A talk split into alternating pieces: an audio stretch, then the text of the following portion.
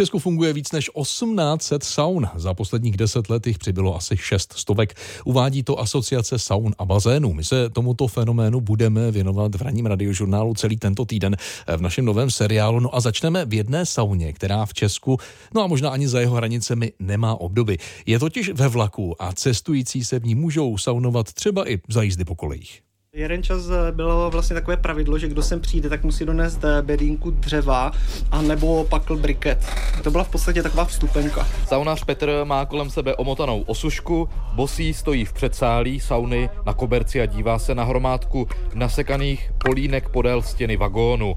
Další saunařka rozdává instrukce. No, stačí přihodit polínko, Jo. jsou tam naskladný vedle těch kamen, nebo, nebo nějakým chlapovi tam řekl. Já, já tam budu.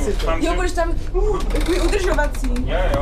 První půlka asi 70 let starého vagónu funguje jako převlékárna i ochlazovna. V té druhé pak žhnou kamna. Jediný zdroj světla v celém šeru a na dvoupatrovou dřevěnou lavici do písmene L by se asi pohodlně vešlo 20 lidí.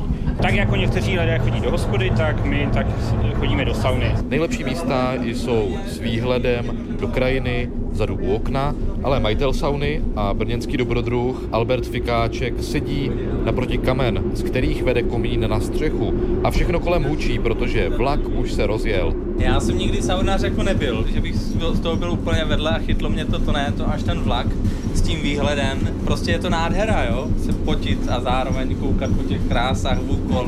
Saunu ve vagónu si nadšenci postavili před dvěma lety své pomocí. On má každý svoje nějaké povolání, někdo pracuje u čérečka, někdo na dráze, někdo kácí stromy v lese a jsme takový nadšenci a vlastně když přišla první vlna korony, eh, tak bylo všechno zakázané, kromě práce, jo.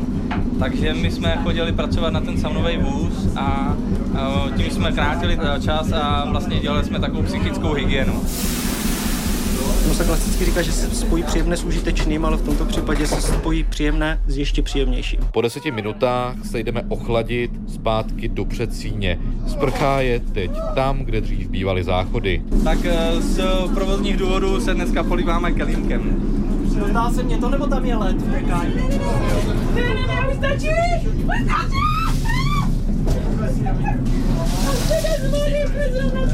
Lokomotiva, které vláčkaři, tedy šotouši, říkají Hektor, táhne kromě saunového vagónu ještě jeden a tam se odehrává druhá část programu. Klasika, eh, kytara, muzika, holky tancují kolem tyče, eh, pivo teče proudem a tak dále.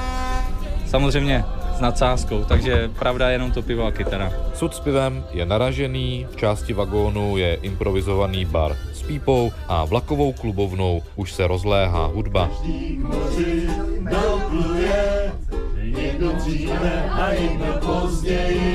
Pojízdnou vlakovou klubovnu se saunou můžou lidé obvykle spatřit na místní dráze u Hevlína na Znojemsku.